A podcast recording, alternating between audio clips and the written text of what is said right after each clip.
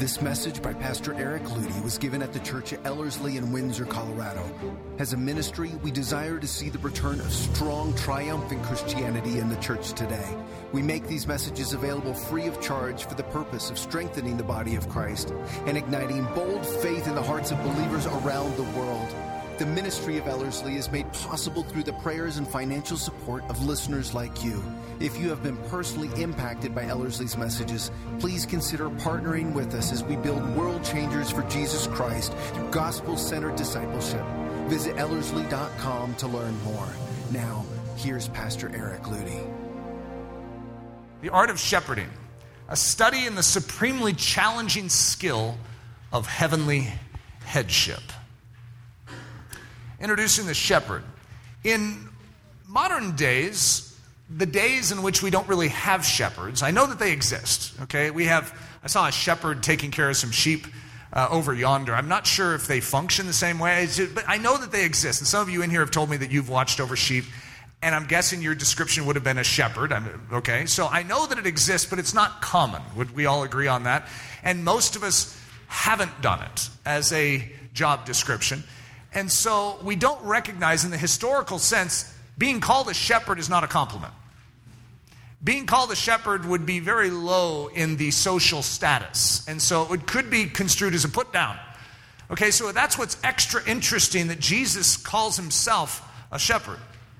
And then basically says, I'm going to build the church and I'm going to raise you up to be shepherds within the church. It's like, excuse me, this isn't necessarily the most complimentary dialogue here. Introducing the shepherd. He's the guy in charge of the sheep pen. Introducing the shepherd's assignment. Listen to this to keep out the wolves, to comfort the sheep. He has two sides to his role, which I want to draw to the surface again. If you've heard me teach over the years, you're going to recognize this, but you have to realize I've taught it over the years and I need to freshly recognize it. So there's nothing wrong with bringing back those truths that are latent. They're there, but sometimes you just need to refocus on them and remember them. A, a, a, shepherd is not just there to bring comfort to sheep, he's also there to whack the wolves. But he's also not just there to whack wolves, he's also there to comfort the sheep. Usually we specialize, every single one of us is bent towards one or the other. Some of us are like, I love to whack those wolves. And other ones are like, I can't believe those wolf whackers out there. They're always whacking wolves. Why aren't they hugging the sheep? And yet, a good leader, a good shepherd, knows how to dexterously balance the two. You remove one of those two, and you're a bad shepherd. The little known fact about shepherds, I want you guys to catch this, and I want every shepherd in here because we have a lot of them in here. Their job is really quite difficult. Some of you have experienced that, but you can feel very alone as a shepherd. Like, see if I can revisit a moment in your life. I remember when Hudson was first born, which was uh, 13 and a half years ago now. And I remember actually having the thought that there was a conspiracy to get me to have a baby so that my entire life would just shut down and I would be non functional. And I remember thinking I could hardly survive those first few weeks. I mean, I was, just, I was just, I was thinking of other parents, and I was like, how did they do this? And I, but then I felt bad. It's like, obviously, they seem fine. I just saw them at church and they were smiling. So somehow they're able to do this, so there's no way I'm not going to be able to do it. I have to be able to do this. There was a lot of pressure on it. But when you are in a shepherd position, it's a similar type of awakening. It's like, weight just suddenly is on your shoulder. People, see, when you're one of the gang, you can in, engage with other people as one of the gang. The moment you become a leader, is the moment you become the problem maker. It's like, yeah, if, if, anyone has a complaint, yeah, it's that guy. Who's in charge here? Uh, I am. Ah, you. And so as a result, you find things falling on your shoulders that wouldn't have otherwise fallen on your shoulders. You were the one sticking it on someone else's shoulder. Now it's on your shoulders. And it's a weird awakening. It's important for the shepherd to recognize that. That it's not actually supposed to be deemed odd and strange when greater weight comes on your shoulders. See, a lot of us are like, hey, I didn't sign up for this, when in actuality, you did. When you agreed and submitted to God, you were saying, yes, I'm willing to carry those greater weights. Yes, I will bear that cross. So, yes, you did sign up, but it's also important for all those around the shepherd to recognize that that shepherd is currently enduring greater weight than maybe you understand in your position. So, here's from Smith's Bible Dictionary a very quick description of a shepherd. In Israel, the shepherd held a subordinate position. That means under. The office of the eastern shepherd was attended with much hardship and even danger. He was exposed to the extremes of heat and cold. His food frequently consisted of the precarious supplies afforded by nature, such as locusts and wild honey. He had to encounter the attacks of wild beasts, occasionally of the larger species, such as lions, panthers, and bears. Nor was he free from the risk of robbers or predator hordes. Yeah, sign me up. Who wants that job? It's a thankless job, too. No one even sees it. You could Save your sheep from the, the mouth of a hungry lion, and guess no one's there to pat you on the back. Oftentimes, your family is somewhere else, and you're out by yourself living in caves. No one's there to thank you for it. You come back and you're missing a sheep, and guess what? Then they're mad. However, if you come back with the allotment of sheep you went out with, no one says thank you. They just expect that. That's a hard job. Eh, it usually went to the youngest boy in the family, too. I'm not saying there weren't shepherdesses, too. Yes, there were. However, the youngest, the lowest, the least got this job. Ugh. There are dud shepherds and there are good shepherds. So I put that umlaut over the U uh, just to sort of give the ud and ud. See, that's Eric humor. You guys might not appreciate it. I see, at least there were three of you out there like, I like it. I like it. the dud shepherd. The dud shepherd shows passivity towards the wolves, and in so doing betrays his precious sheep. You see, a lot of us, under the banner of comforting the sheep and saying, hey, I'm a pro sheep shepherd, I'm going to love my sheep, that's going to be what I'm going to do. Because I've seen these other shepherds that whack wolves. I'm not going to be a whacker, I'm going to be a lover. However, when you're a lover and you let the, the wolves do what they want in your, in your midst. Meanwhile, you're loving the sheep. You're actually not loving your sheep. You're not protecting them because as a shepherd, you're given strength, a very specific strength, to wield on behalf of your sheep. The famous quote of the dud shepherd. This is actually a rather common quote throughout the years. Woman, I'm the head of this household, so I'll do what I want. Burp, scratch. So this is the dud who, tr- who says, hey, this is my job description. I'm the head of the home. And so as a result, woman, you submit to me, I get to do whatever I want. So he sits around and does whatever he wants. That actually isn't what the Bible teaches, even close to what the Bible teaches. The head is, doesn't just get to do whatever he wants, the head has the greater responsibility. The head is the one that needs to take on the lion and the bear, and in this case, the panther, according to definition. So now, uh, that umlaut uh, over the U is going to really help us to say the good shepherd. Okay? So this is the good shepherd. The good shepherd stands up against the wolves and in so doing preserves the life of his sheep. So as a result, there is a, a need and a requirement for every shepherd to know how to distinguish between that which is threatening his sheep and that which is the sheep. Because we can get those things mixed up too. So Jesus in John 10 says, I am the good shepherd. The good shepherd gives his life for the sheep. So we just got a definition right there of a good shepherd. It's, of course, the perfect model, capital S shepherd, Jesus. And what does Jesus do? How does he prove the goodness of his shepherding? Well, he loves his sheep so much that he will lay down his life for them. The famous quote of the Good Shepherd Honey, as the head of this household, I take the blame for the weaknesses of this family, the impediments in our communications as a couple, and the fact that our kids are not heavenly minded throughout the day. You know that it's hard for most men to say that? We usually, as men, if our families are a little rough around the edges and they're not really thriving the way they should, we oftentimes want to point at other things.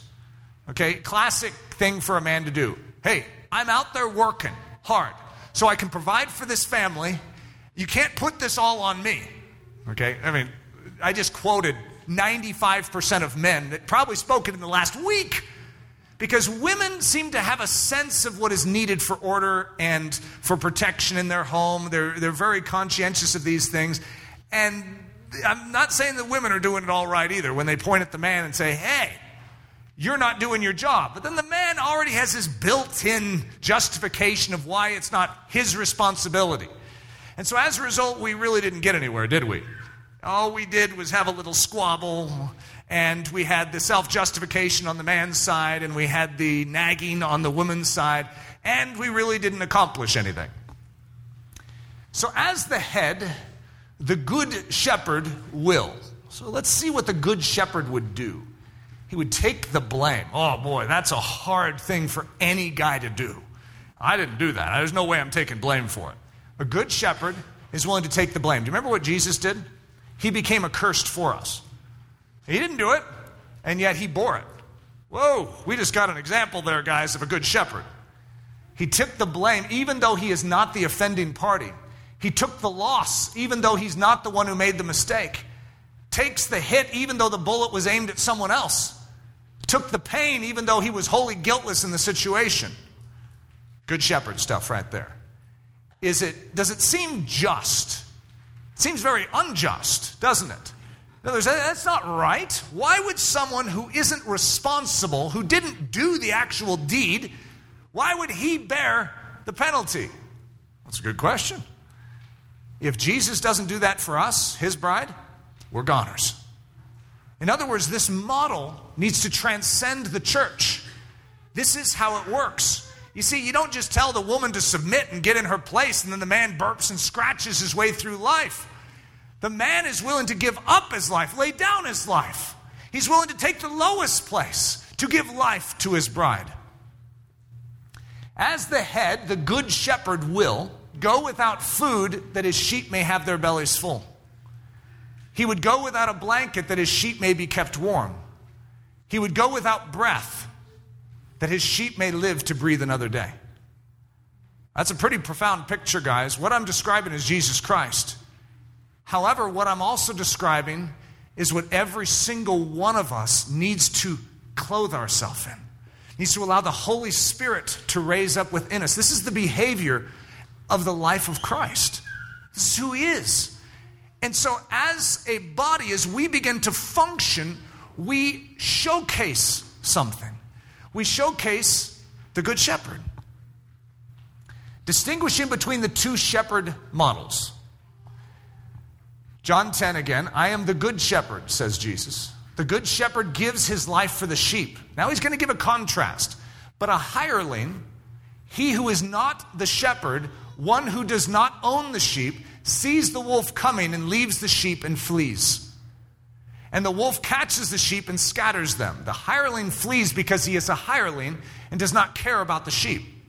So when a shepherd doesn't actually care about the sheep, maybe he gets paid for what he does. Maybe he just uh, gets a tax deduction for it. In other words, he doesn't actually have that love, that depth of affection, that deep care for his sheep.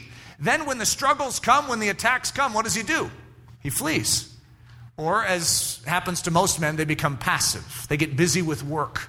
They get distracted with something, whether it be sports or hunting. There's something else that they can pour themselves into and they can justify it with scripture to say, hey, woman, submit to me. I have something I need to get to. And as a result, they don't perform the work, the life of the good shepherd. What sort of shepherds are we? Likely we are the good sort in the making, but ones who are still prone to dud behavior. You identify with that? It's called sanctification. In other words, we're not done, we're not finished. However, when you hear a message like this, you can always tell sort of what side you're on by the fact that you're like, I really want to be the good one. I, but you're also identifying with some of my dud descriptions, like, oh no, am I a dud? Well, you might have dud potential still lingering inside of you, dud propensities, but that doesn't mean you're a dud. You're a good with dud potentials and, and, and propensities. You're prone to dud behavior.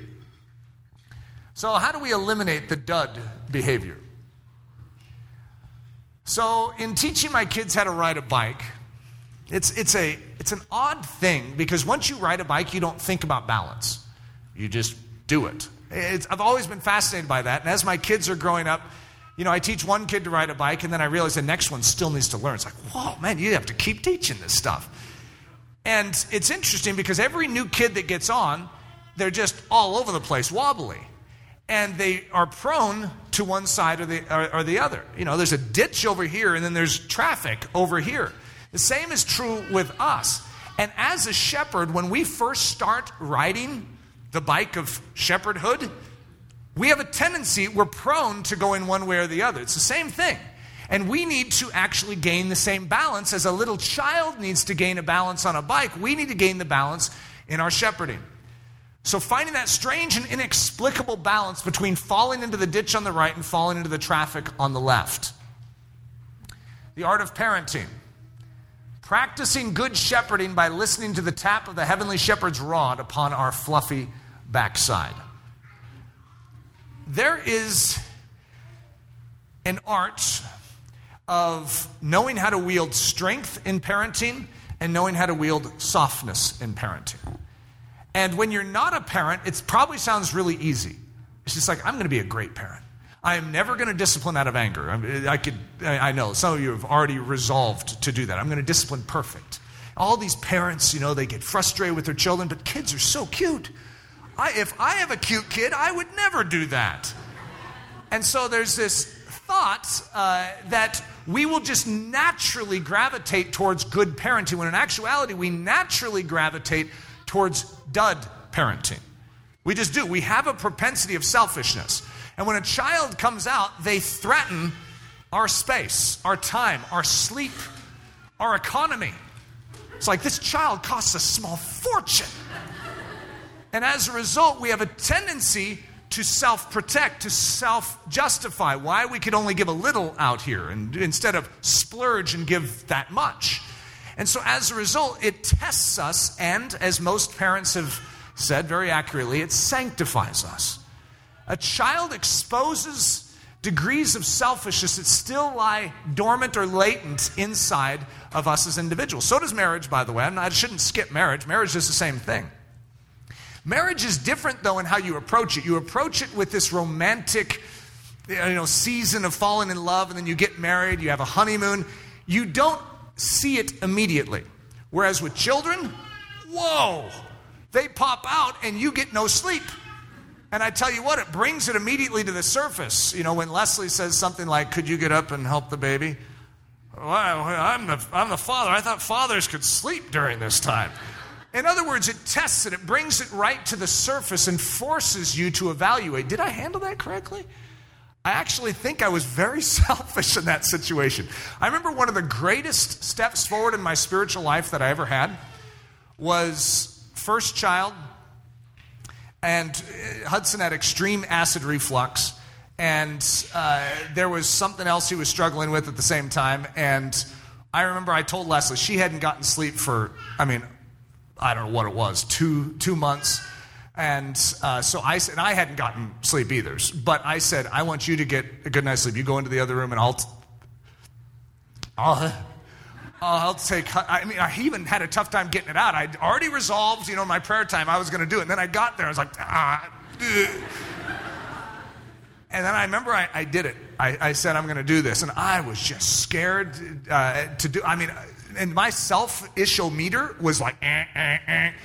It's like, Eric, take care of yourself. You had to put something on her shoulders. You can't carry this yourself. And I, I mean, I was really, and even that whole night, it was possibly ranked as one of the worst nights ever. I could just see God going, let's, let's see how uh, true you really are.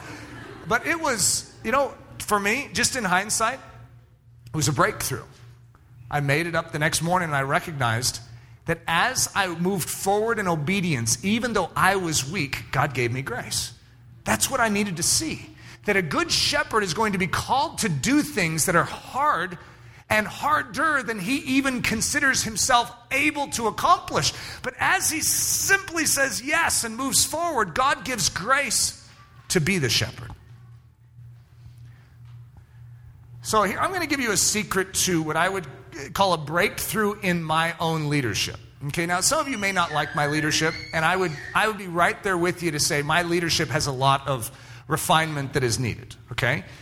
But I have been refined a lot. There's just more needed. And so you could focus on what's needed, or you could work with me here and say, okay, Eric, praise God for the fact that He has worked on you up to this point. But here's what I'm going to call it I'm going to call it being presidential. And I still remember the key moment I was down in Orlando, Florida, and I had a very challenging issue I had to address, and I wanted someone else to address it. I didn't want to have to address it. It's like that big, hairy spider, and someone says, Hey, there's a big, hairy spider down in Harper's room. Oh, that's too bad.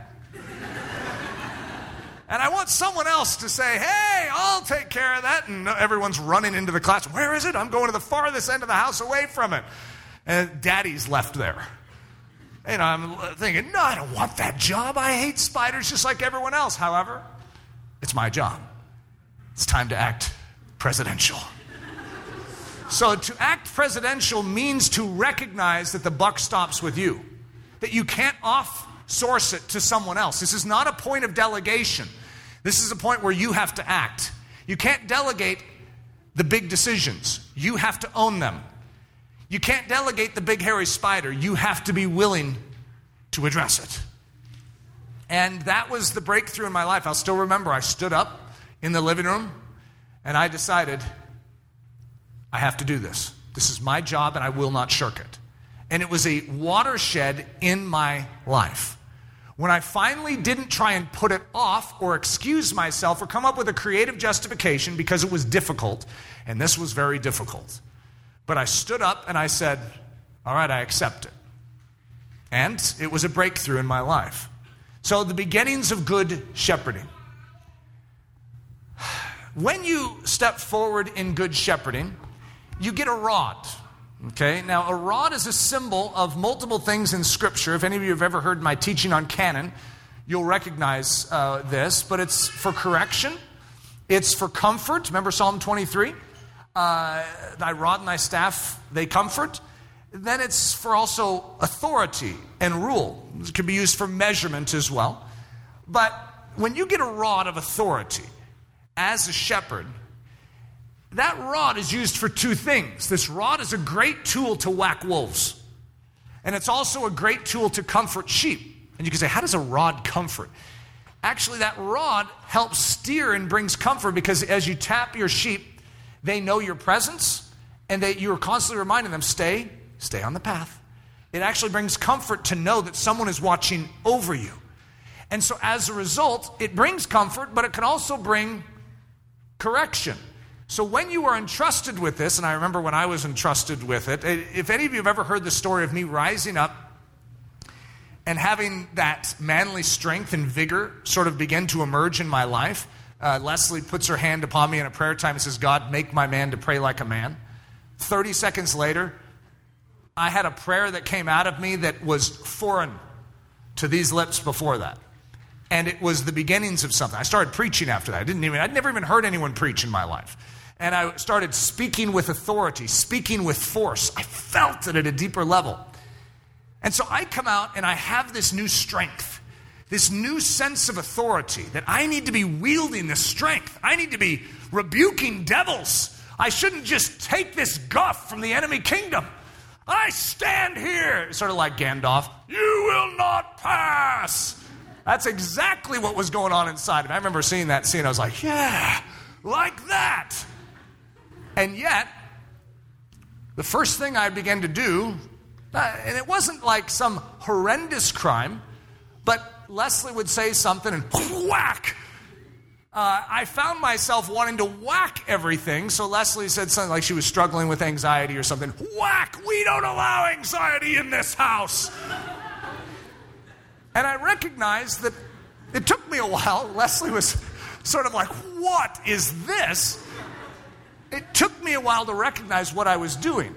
I was misappropriating and missing the difference between wolves and sheep. And so I found myself whacking a sheep under the banner of being the good shepherd. And that's where this comes in. Oops, I think I just beat up one of my sheep. the awkward first steps of wielding the rod as a weapon. Being presidential, but being a gentle president. The rod that drives away the wolves is the rod that also comforts the sheep. This same authority, the same position that we've been given can be wielded two different ways.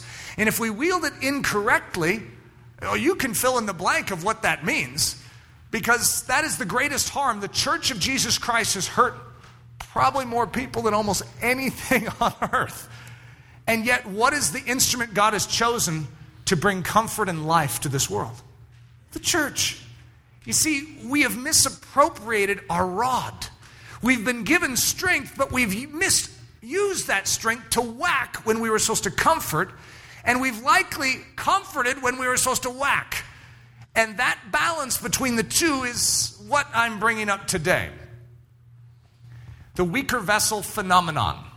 Now, even bringing that up made some of you uncomfortable. Weaker vessel, boy. Uh, I, I didn't come up with scripture, I didn't write it. I'm just bringing it up. Husbands, likewise, dwell with them with understanding, giving honor to the wife as to the weaker vessel, and as being heirs together of the grace of life, that your prayers be not hindered. So, the fact that the Bible itself refers to the woman as the weaker vessel also infers that the man is the stronger vessel. And that isn't to say that there aren't women on this earth that can beat that can't beat up men. I know, I, you know, there are some mighty tough women out there. And to call them weak might mean you're on the floor staring up at them, okay? So it's not an issue of strength or physical prowess or ability to hiya.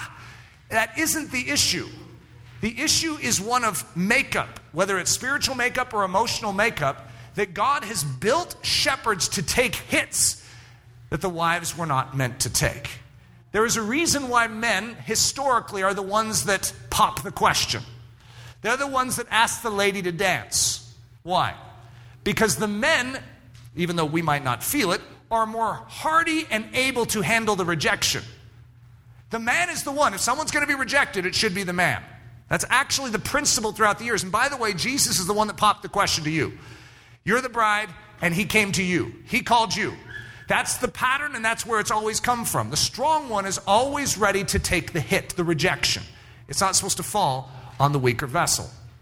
But there's an interesting statement here dwell with them with understanding. So you imagine the shepherd. Okay, shepherd, I've given you a rod. Now, I need you to be very watchful with that rod and dwell with your sheep with understanding. And you need to recognize that they are not the one that's supposed to be struck and hit. You have been given strength. You are the stronger vessel. You're the one holding the rod, but you use that strength properly and never against them. You need to live in an understanding way. This is a sheep, not a wolf and as being heirs together the grace of life, listen to this, that your prayers may not be hindered. You see, when we misappropriate the strength that we've been given, it actually nullifies and hinders our effectiveness in our relationship with God. It's like stops up the grace flow. It's like turning off the, the, the gate valve and suddenly, hey, I'm not getting any grace in here. We need to correct something, shepherd, and that is that you are actually hindering and harming the weaker vessel. You see, I've given you strength but you can't use that strength to harm, you need to use that strength to help. The good shepherd does not seek fairness as an end. Now, that, that sounds, I don't know that I worded that very well. Let me see if I can say it this way. One of the greatest shock points for most men in marriage, because most men are just interested in fairness. That's the way they look at it. It's like, okay, we're having an argument here. All right? So, you're responsible for something, and I'm responsible for something. That's the way the man approaches it. And oftentimes, the way it ends up happening is the woman looks at the man and says, You're responsible for something. And the man's like, I'm not the only one. And by the way, this has led to many breakdowns of communication. As opposed to a man saying, Yep, you're right. No argument. Oh, that's hard, guys. That's hard to take it and to be responsible for your part and not to imply guilt upon someone else. And to say, You're right, the way I spoke was incorrect. The good shepherd does not seek fairness as an end. That's not his goal to say, This has to be fair. We have to evenly divide this out. You're responsible for this, I'm responsible for this. All right, I can only move forward if you accept your pile. But I can't move forward just accepting mine and you not accepting yours. He must be willing to take every hit, bear burdens all by his lonesome, endure unjust measures, and suffer indignities that are undeserved. The principle of quarterbacking, a secret gem of wisdom for husbands. This is good. The football application. If the team loses, start with the premise that it is due to your failure as a leader.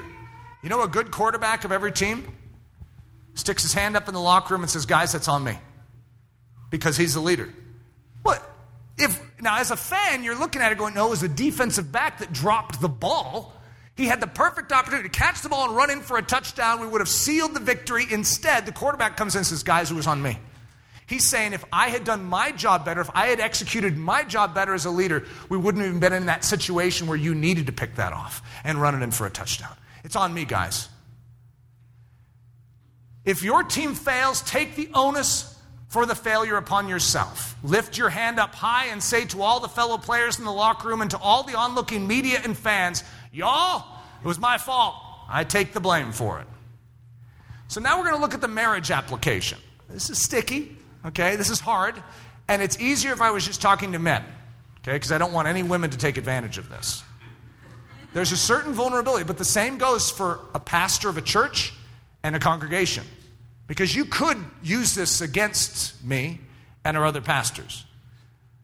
Start with the premise that every disagreement is your fault and that restoration of a healthy relationship lies solely upon your shoulders. Bear the burden for initiating reconciliation and don't shy away from being the responsible party. Raise your hand up high into the air and say to your wife, honey, this is a result of a failure in my leadership. I take the blame for it. I know. I, what I'm saying is, is very difficult. Now, here's what I want to encourage the wives with on this one don't ever take advantage of that. If you know as a wife that you have done something that created havoc, that undermined uh, your husband, that made him feel lesser, you take onus for that the moment you see it because you're a Christian. However, in the bigger picture of how leadership works, the leader cannot look for fairness as the end. The leader has to say, This is on me, guys. So if there's a disturbance in this body, I can't blame you first. I need to be willing to say, okay, as a leader, I need to handle this better. I should have seen that not doing this or not saying this would have led to this. Guys, this is on me. The higher degree of responsibility. With every rung of increased authority comes another rung of character responsibility. It does seem unfair. Okay, it's, you could call it unfair if you want. It's just not the right description for it. And that is every time God moves me up as far as a ring of higher authority over other people, I have greater responsibility. I may not like that. I may not like the cause of that or the effect of that. However, I need to own that. And as a result, instead of shirking it and sticking it on someone else and blaming someone else for something, I need to take it. The difficult double standard that destroys most shepherds. It does seem like a double standard. See if I can pass this on to you. There's an unspoken rule of thumb that if you're the shepherd, you have to be perfect. Okay, now the sheep can make messes, make smells, make noises all day long. And the shepherd needs be gentle towards them and caring and loving. But if the shepherd makes a mistake, accidentally leaves the gate open, and the wolf comes in, the shepherd has a higher level of culpability. If the shepherd makes the same noises the other sheep make, same smells, the shepherd has a higher level of, of responsibility and a greater discipline for it. Hey, they just did it too. Yeah, but you're the shepherd. And it, by the way, that seems like a double standard. However, that's why I'm giving this to all of us. Because every one of us that's a shepherd in here needs to embrace this at the very beginning. I have a higher level of responsibility. I, the moment I became a teacher, have a greater responsibility than the student. And as a result, I own that, embrace that, and don't want to wiggle out of it. The shepherd must be without flaw. This is how it uh, translates while the sheep under his care are given a generous allowance of grace space. Well, they're just sheep. That's how sheep behave. You're a shepherd. And as a shepherd, we expect you to act as such. Is that incorrect? No. That's actually correct. Now, some of you that are shepherds are feeling a weight that was heavier than you came in with. It's like, what? You mean I'm actually supposed to do this perfect? Well, you cannot be perfect in and of yourselves, but you are required to live your life perfectly. You're like, what? That's not helpful, Eric. You didn't actually explain anything there. I'm explaining the fact that as a shepherd, you are responsible. So, therefore, if you aren't perfect, you are responsible to own it and to correct it. Sometimes publicly. In fact, oftentimes publicly. And here's the way it's a good way to evaluate a shepherd. It's not basically on perfection, but listen to this that he is he perfectly responds to his imperfections. That's actually the greater evaluation of a shepherd. It's not that he's perfect, even though we want him to be. It's that he perfectly responds every time he realizes that he's imperfect. He's humble, in other words. The picture of good shepherding David and his sheep. But David said to Saul, Your servant used to keep his father's sheep, and when a lion or bear came and took a lamb out of the flock, I went out after and struck it, and delivered the lamb from its mouth. And when it arose against me, I caught it by its beard and struck and killed it. Oh, there's a good shepherd. David loved his sheep. You know why he was standing up against Goliath? Because he loved his sheep. You know that he was anointed as king over Israel? Who were his sheep? He sees them in the valley of Elah being threatened by this giant, this blasphemous giant. Who is he to mock the armies of the living God? These were his sheep. Let me at him. He went after lion, bear, and then he went after Goliath. Same movement of soul. You see, before he could be a great king, he was a great shepherd. To be a great leader, you have to train on the small things in your life. Many of us want to grow up to be influencers and impactors in our generation, but we fail to take care of our thought life and shepherd it. We fail to take care of our marriages, our families, and we want position in this world. But God gives us a different order. He says, first take care of first things. You take care of first things, and then you'll graduate to take care of greater things. A shepherd must become an expert in two sorts of wrestling. So listen to a day in the life of a shepherd. Wrestling with his kids, he has to be gentle. Wrestling with a bear, he has to be fierce. Wrestling with his kids again, playful. Wrestling with a lion, he has to be aggressive. Wrestling with his kids, tickling. Wrestling with a wolf pack, destroying. Wow, you don't want to mix those up, guys. And that's exactly what a shepherd has to do. He has to learn that dexterity of how to wield love in its firmness and in its softness. Because it's both and. Love is not just soft, Love is also firm. Hell is there as a statement of love as well. I know that's really hard to swallow. But God loves us so much that He gave His only begotten Son to spare us from that. But if He does not follow through and keep justice and separate evil from Him, He is not a loving God. He still is going to protect His sheep. And anyone that chooses to reject Him is literally an enemy of not just Him, but His sheep. He is a good shepherd. Now, showing this is like a sitcom. It could be considered a drama series, but there's probably too much humor in it to be called a drama series. Uh, I, I, don't know if this is the official title. How easy it is to be a duddy daddy. Okay, that could be. I don't know if it's catchy enough, but uh, we're going to go with it. Introducing the characters. Daddy, he's a, he's a good guy. The guy commissioned to be a good shepherd. Jelly Legs, the honorary tot the little dude doing all the rascally naughty things. I liked what I did with uh, dude there, by the way. That's, that's, I thought that was really well done. I don't know if you guys appreciate it. And then we have Mr. Fusspot and his jam smeared, binky sucking, heart melting, baby face defiant cronies. That's the wolf pack currently stirring up mischief in the inner terrain of the honorary tot. And then we have the heavenly daddy. This is different than the daddy, the earthly daddy. This is the heavenly daddy.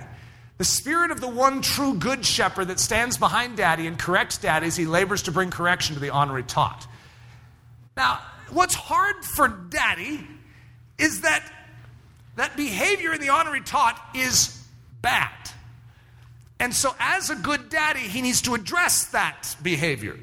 But there's two things going on. He has the tot, the child, and he has something that is controlling that tot and he has to know how to separate out the two. and how to whack the one that's controlling the tot and how to save the tot. Do you see that? This is hard. This is hard stuff. It's called shepherding. The intriguing plot. Isn't this fun? Jelly Legs, that's the tot, has done something rather mischievous, rascally, and naughty. Can you, I, I know this probably doesn't relate to any of you out there that have kids, but just try and work with me here. Daddy, in the position of shepherd, is tasked with the job of rescuing him. That's my job. Child eh, eh, in need. I'm the shepherd. Wolf after him. What am I going to do? His objective to correct the mischief and teach little jelly legs how to properly live. His problem jelly legs has jelly legs. You ever tried to discipline a child and when you set them on their feet, they go like this and you lift them up and you're like, you're going to stand here. And they go like that. Yeah, as a parent, that can really get you and you can find yourself using your rod incorrectly. The plot thickens as Mr. Fusspot arrives on the scene with his horde of sticky faced cronies and storms into the inner sheep pen of Jellylegs. Oh no! What will Daddy do? Will he prove a good shepherd or will he prove a dud? Will he yield to the heavenly daddy or will he attempt to pull off this impossible mission all by his lonesome? Let's find out as we explore the next exciting episode of how easy it is to be a duddy daddy. It is very easy to do it bad, to do it wrong. Very easy. Any of us in here that are parents can recognize that and can confess that. It is easy to do it wrong, but it takes supernatural grace to do it right. And every single one of us as believers has been given everything we need to do it right. So actually, there's no excuse for remaining a duddy daddy when you recognize that you've been given grace. The two dud tendencies of the shepherd to underreact, to overreact. That sweet balance between is really sometimes difficult to get. To underreact. So, what would it look like if daddy gives uh, underreacts to jelly legs. So give jelly legs the honorary tot whatever he wants. You ever seen that? I want an ice cream cone, and they yell at the top of their lungs, and then you give jelly legs the ice cream cone to get him to calm down.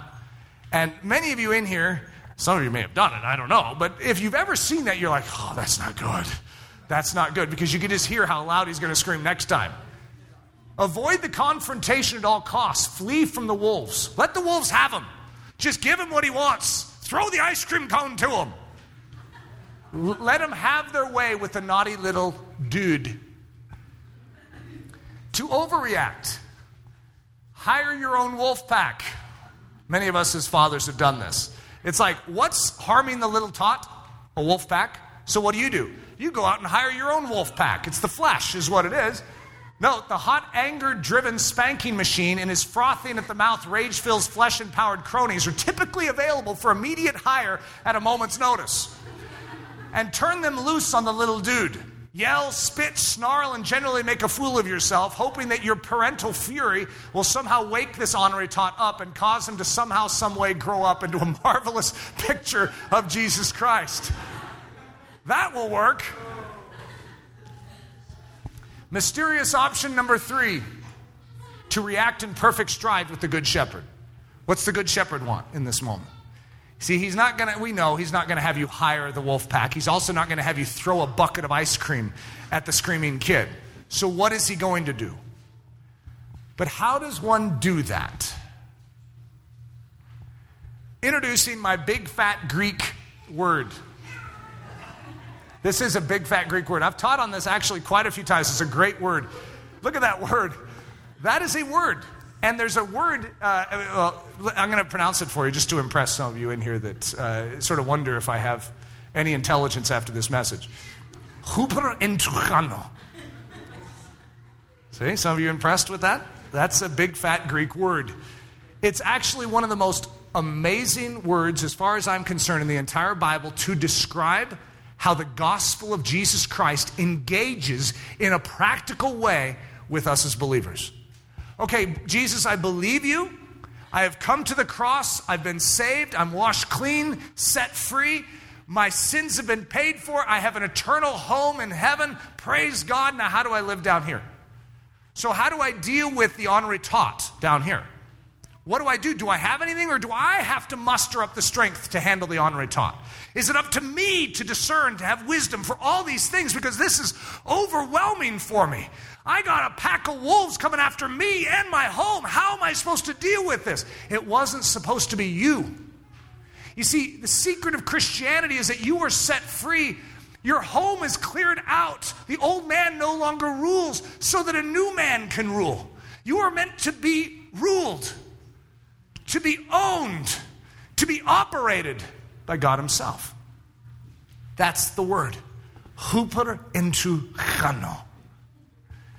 So, one of my best illustrations for how huperentuchano works is the putt putt green. Now, my kids are old enough now that this is past tense. It's sort of sad because this was uh, the fun days. Remember, you, if you go, if you have little kids and you go to the putt putt green, and they don't know even how to hold the thing, right? And so they're just swinging around and knocking the, the leaves off of a bush. And you're like, no, no, no, come over here. All right, it's your turn. And so they and they hit the ball into the bush. You know, it's like, no, no, you're supposed to hit it down along here. There's a hole down there, a windmill. You're supposed to get it through that. And so what I will typically do after they try a few times and they're like, Daddy, I don't know how to do it. And they're really losing their vision for it, right? Because everyone else is going off, Hudson's getting it in. And they're like, What is this? I don't like this. I want to keep up with Hudson. So, do you want Daddy's help? So they agree. And so I lean over them. I I hover over them. Is actually what the word huperentuchano means. The huper is hyper, actually means to oversee, to come over someone. And then entuchano means intercession. It actually means to help and to use your strength to solve someone else's issue, to protect them, to enable them.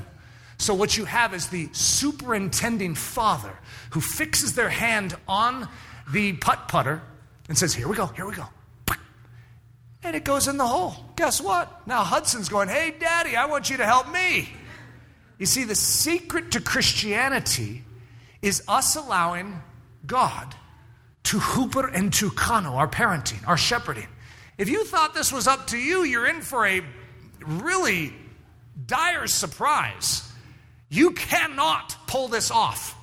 It is impossible to get that hole in one. And yet God says you need to make it in one. It's like, what? I, that's unfair. That's an unjust measurement for me as a leader. Yeah, you have to get it in. Well, God, I can't do that. He goes, I know you can't. What do you mean you know I can't, but you still command me to do it? Eric, shh.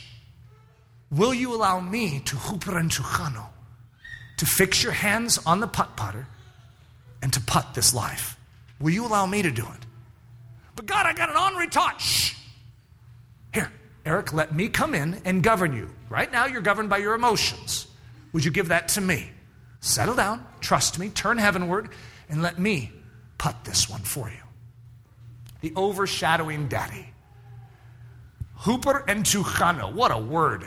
The shadowing, superintending, paternal intercession of a stronger party for a weaker party. Likewise, the Spirit also helps in our weaknesses. Right? We have them as shepherds, we have those weaknesses. For we do not know what we should pray for as we ought. But the Spirit Himself makes huperentuchano for us with groanings which cannot be uttered. You see, the Holy Spirit literally wants to govern our life and enable us to do this. The world needs the return of strength. That's a fact, guys. I don't, some of you have felt that. You look around, you're like, where's, where are the people that are willing to stand up for truth? Boy, we're mealy mouthed these days. So we need the return of strength. But let's clarify something. But it doesn't need we. But it doesn't need the return of weaker vessel smashers. You know that the uh, the feminist agenda, feminism, has a basis in reality, and that is vessel smashing men.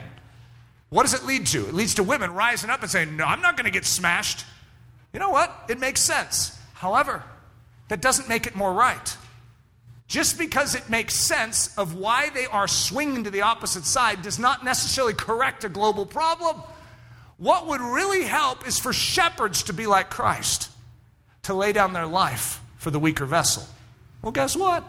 Feminism can't stand in, this, in, in light of such love, in, in light of such mercy and strength. It's the right sort that melts a bride.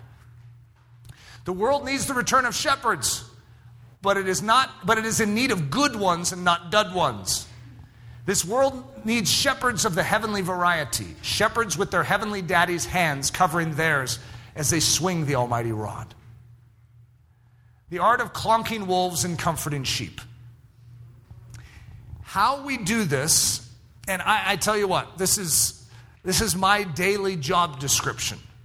Not just in a church environment, because that's what it oftentimes feels like when I say something like that. If I say wolves, then you immediately think, oh, false prophets, wolves in sheep's clothing, which is not incorrect, but I also am living at the level of my individual life. You know that I need to shepherd my own soul and my own body? Thoughts that try and come in, I need to know how to clonk the ones that are trying to uh, undermine the integrity of my life, and I need to learn how to truly embrace the Word of God and the truth and the work of the Holy Spirit in my life. In my marriage, in my family, I have multiple organizations, if you want to say it that way, that I'm over. And in each one, I'm providing shepherding leadership. And in each one, I need to have God huperentuchano. The reason this is important for me is because even though I know that intellectually, I can still start to rely on my own leadership acumen, my own leadership moxie to do it. Okay, God, I think I have this figured out now. You don't need to help me with the putt putting anymore. No, no, no, no. Eric gets into trouble the moment he starts doing that. I need today the same huperentuchanoing grace that I had in the beginning. And if I'm going to continue this, I need to return to first things and allow the gospel to work through me afresh unto right living. So, that idea of clonking wolves and comforting sheep, there's a Greek word for it. It's proistemi. It means to superintend, preside over, protect, and guard, to care for, and give attention to. One of the ways historically I've described it is to rule with steel and cool water. It sounds funny, but there's a time when you need to draw your sword as a man and you stick it to the neck of the wolves. And there's a time when you need to draw a cup of cool water. You know that we're commanded to do both. So you need to know which one's which in each situation because we are supposed to supply a cup of cool water to those that are in need.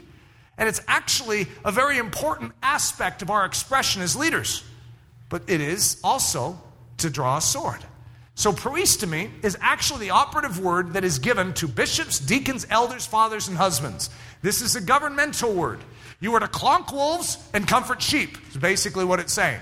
You need to know when to draw your sword, slice and dice, and you need to know when to draw the cup of cool water. You need to know when to be strong and when to be soft. That's the art of shepherding. Paul's charge proistemi well.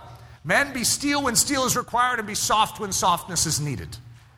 One that rules well, proistemes well, his own house, having his children in subjection with all gravity. This is the one that is put in charge of the church. For if a man know not how to proistemi his own house, how shall he take care of the church of God? You see, if he's not doing this in his own body, in his own marriage, in his own family, well, then he's not fit to rule the church of Jesus Christ. First things first. Let's shepherd well in the small areas. Let the deacons be husbands of one wife, ruling, proistamine, their children in their own house well. Let the elders that rule or proistami well be counted worthy of double honor, especially they who labor in the word and doctrine. These are the men that clonk wolves well and that comfort sheep well. They know when to be the comforter and when to be the protector. And sometimes it's one fluid movement. With a clonk of the wolf, you're also protecting and shielding your sheep. That's what the cross is. The cross is literally Jesus bringing condemnation and judgment to the devil and clonking his head. Smashing it is the better term for it, in my opinion. At the same time, rescuing his sheep. It's the cross, it's the shepherd's work. Proistemi, the shepherding grace, is available in unlimited measure in Christ. So if you feel a little shortchanged on the proistemi side, being able to do this shepherding thing, and I don't care if it's just shepherding your own body, your own thought life, you have unlimited access to the grace of God to be able to do it right. A word to shepherds. So, if you're a shepherd at any level in here, this is a word for you. Live in an understanding way with the weaker vessels. Take the blame as a leader. Allow the onus for imperfection to fall squarely upon your shoulders and don't stick it on anyone else. Let the good shepherd overshadow you and train you how to wield the heavenly strength Christ has supplied you a word to sheep, which of course fits all of us. live in an understanding way with those learning to walk in the strength and authority of heaven. So, just as much as I want to exhort the shepherds in here to be good shepherds and to take responsibility and not to put blame anywhere else, but to be willing to accept it and to change. I also want to encourage the sheep to live in an understanding way with those learning to walk in the strength and authority of heaven. It's hard. And this is not just an obvious thing. When you become a leader, it's not just always obvious what you should do. Most of the time, it's not obvious. And you have to spend a lot of time praying, a lot of time seeking scripture to just understand, to discern, to get the wisdom of God for that particular situation. A lot of time in our leadership meetings, uh, I've said, okay, guys, let's get out our Proverbs. Let's just get it out on the table. We have a situation that I do not have an obvious solution for. Let's get our Proverbs out and start reasoning through the wisdom of God. God has said that if we ask for wisdom, He will give it. But that's what you go through as a shepherd. In parenting, I tell you what, how many times you come to that point, that impasse, where the book you just read doesn't even come close to touching the need you have. You feel alone, like no one actually understands what it means to parent this child. And you'd be right, that's a unique child. Yeah, they still have the same stuff of sin that, you know, that everyone deals with, but this is a unique challenge. So what do you need? You need unique grace and unique wisdom. But you still have it. And that's the key. So live in an understanding way with those that are trying to figure this out. Please be quick to forgive shepherding mistakes, for there are often many. And please choose to champion the shepherd's cause and support them in their difficult work. If we were able to do this from both sides, nothing can stop us as a body. If the shepherds become haughty and proud, it'll kill the body. If the sheep become hostile and critical, kills the body. However, if the shepherds are humble and loving and merciful, and even when they do wrong, they humbly acknowledge it and they say, I want to do it better next time. And if the sheep are like, I understand that your job is difficult and I want you to know that this grace is ceaseless in flowing from me to you. Because what you can follow in a church is humility. You can't follow pride. If you sense pride is leading a church, I wouldn't blame you for saying, I think we need to consider another location. However, if you know that humility is leading a church, even if it be imperfect, you know what? You can follow humility. Because if it's humble before the Word of God and it's willing to be corrected, that's an environment that the Spirit of God can kindle His fire in. Father, I ask that you would take the essence, the substance of this message and drive it home for us as individuals, whatever it means for us. If it means repentance, if it simply means encouragement, Lord, I pray that we would each grab a hold of it and use it as a truth given to us from heaven. Lord, teach us as a body and grow us strong. We love you and trust you. Amen. We hope you have enjoyed this message by Pastor Eric Ludy, delivered at the Church of Ellerslie in Windsor, Colorado. Feel free to make copies of this message, but do not charge for these copies or alter their content in any way without expressed written permission. For more information about us or to help support the ministry of Ellerslie, we invite you to visit us at ellerslie.com. E L L E R S L I E.com. Please know that you are not alone in this battle for truth, and we are cheering you on down the narrow way of the cross.